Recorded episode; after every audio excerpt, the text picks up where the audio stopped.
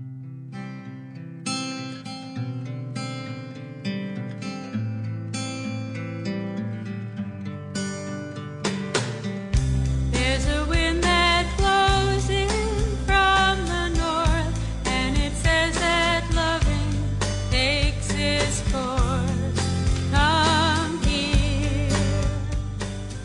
各位亲爱的听众朋友们，大家好，这里是十里铺人民广播电台联合喜马拉雅共同制作播出的《光影留声机》，我是鸽子。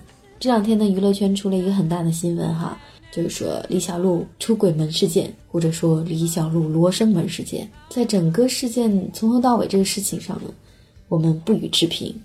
但是同样的，让鸽子想起了一部电影，这部电影的名字叫做《不忠》。实际上，当生活在一起。五六年、七八年的夫妻，他们可能激情减退，更多的是一种亲情和友情。这个时候，他们在面对新的诱惑、新的选择的时候，基于人性的角度上讲，可能会难免有一些动摇。《不忠》这部电影呢，讲述的也是这样的一个故事。但是，鸽子为什么会选择这部电影来介绍呢？因为毕竟讲出轨的片子非常的多哈。因为呢，这部电影是大导演。阿德里安·莱恩所谓的外遇三部曲当中最为细腻感人的一部。这部电影呢，其实也是改编自法国的大师夏布洛尔的作品。原作的名字叫做《不忠的妻子》。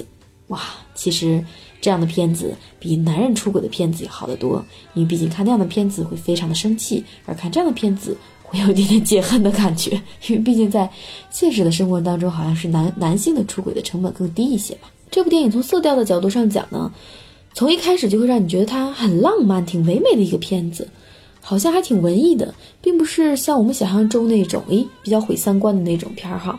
但看着看着呢，就会发现诶这个剧情不光是讲爱情，还有点悬疑的感觉，所以整部片子呢又细腻又温情，到最后呢还有点点惊悚，所以让人觉得诶还蛮有意思的。故事当中的主人公呢这对夫妻哈，其实就是我们生活当中非常常见的。并且是令人羡慕的模范夫妻呀。话说回来，在生活当中，模范夫妻也不是很常见哈。大多数夫妻还是嗯夫妻关系之间可能还会还会有存在很多的问题啊。我们说一半一半吧，这一半的夫妻可能都是模范夫妻，那他们俩就这一半当中的。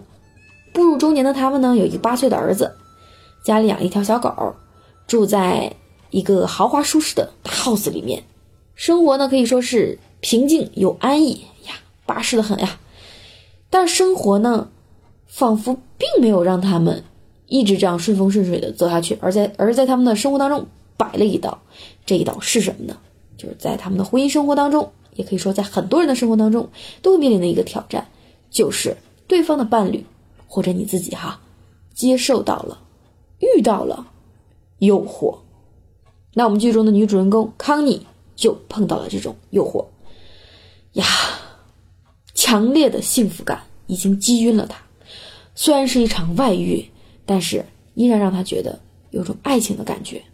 本来跟自己的丈夫呢，生活的是很七年之痒了，一成不变的生活呢，已经让我们女主人公感觉到非常的厌倦了。很快，激情就来了，就像一种宿命一样，命运呀。康妮在街上遇到了这个神秘而英俊的男子，两个人就像很多的情侣一样，快速的坠入了情网。最重要的是，这个小三儿哈，男小三儿，他还非常非常的风趣、幽默，又感觉很有内涵。嗯，很多女性可能都会很容易被这种男性所吸引，尤其是在有点神秘的感觉。但是激情的背后，隐藏着很大的危机呀。毕竟你有家庭了呀，有孩子了呀，有一定的社会地位了呀。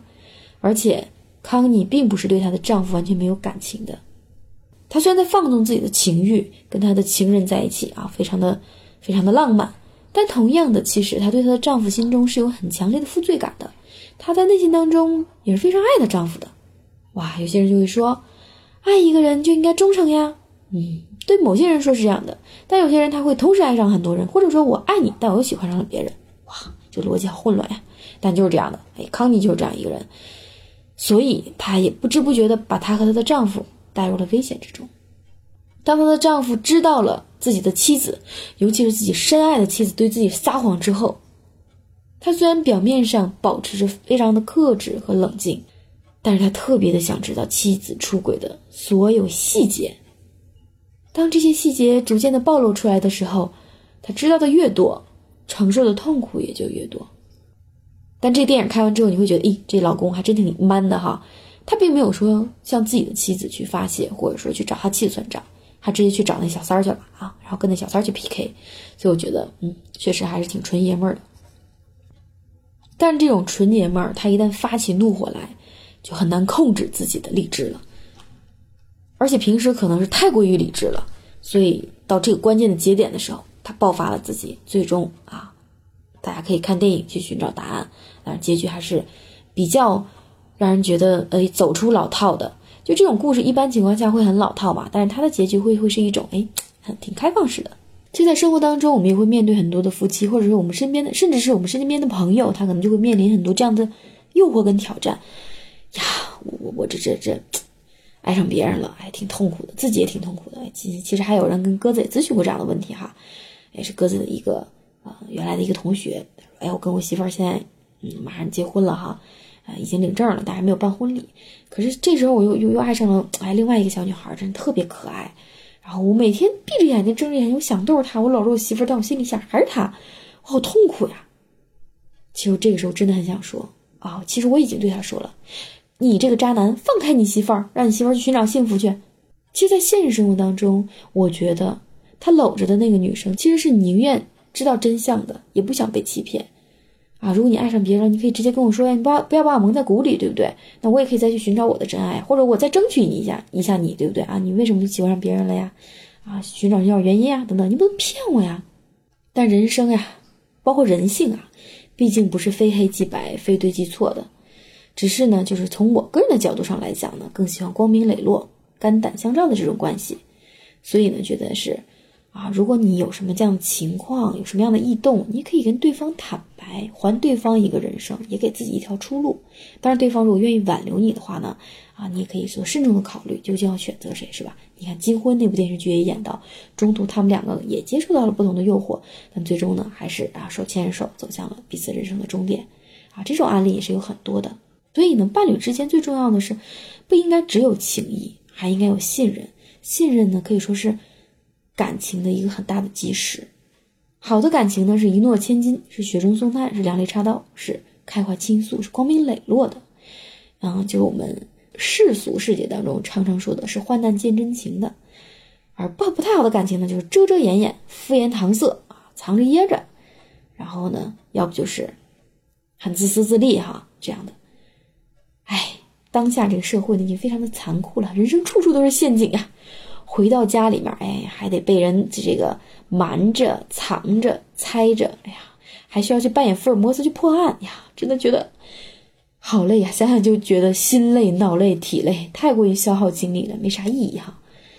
看明星的八卦也罢，看电影也罢，其实我们都是在旁观别人的人生。那在现实的生活当中，如果这事情真的发生在我们自己身上的时候，还是要好好的权衡一下啊，我们究竟。在自己的生命当中，最重要的是什么啊？自己想追求的是什么？尽量不要去欺骗对方哈，不要欺骗你的伴侣，也不要再轻易的相信欺骗过你的伴侣。人生苦短呀，爱情非常的珍贵，婚姻也非常的不容易，且行且珍惜。好了，感谢大家收听本期的光影留声机，也欢迎大家关注十里铺人民广播电台的公众微信账号。在公众微信账号的后台回复六，就可以加鸽子为好友，让我们共同聊人生、聊电影。我们下期节目同一时间再会。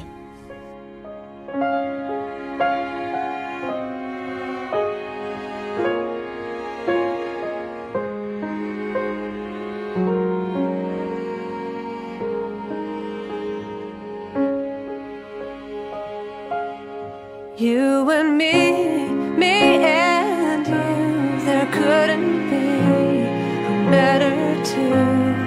to be blessed to know the meaning of true love.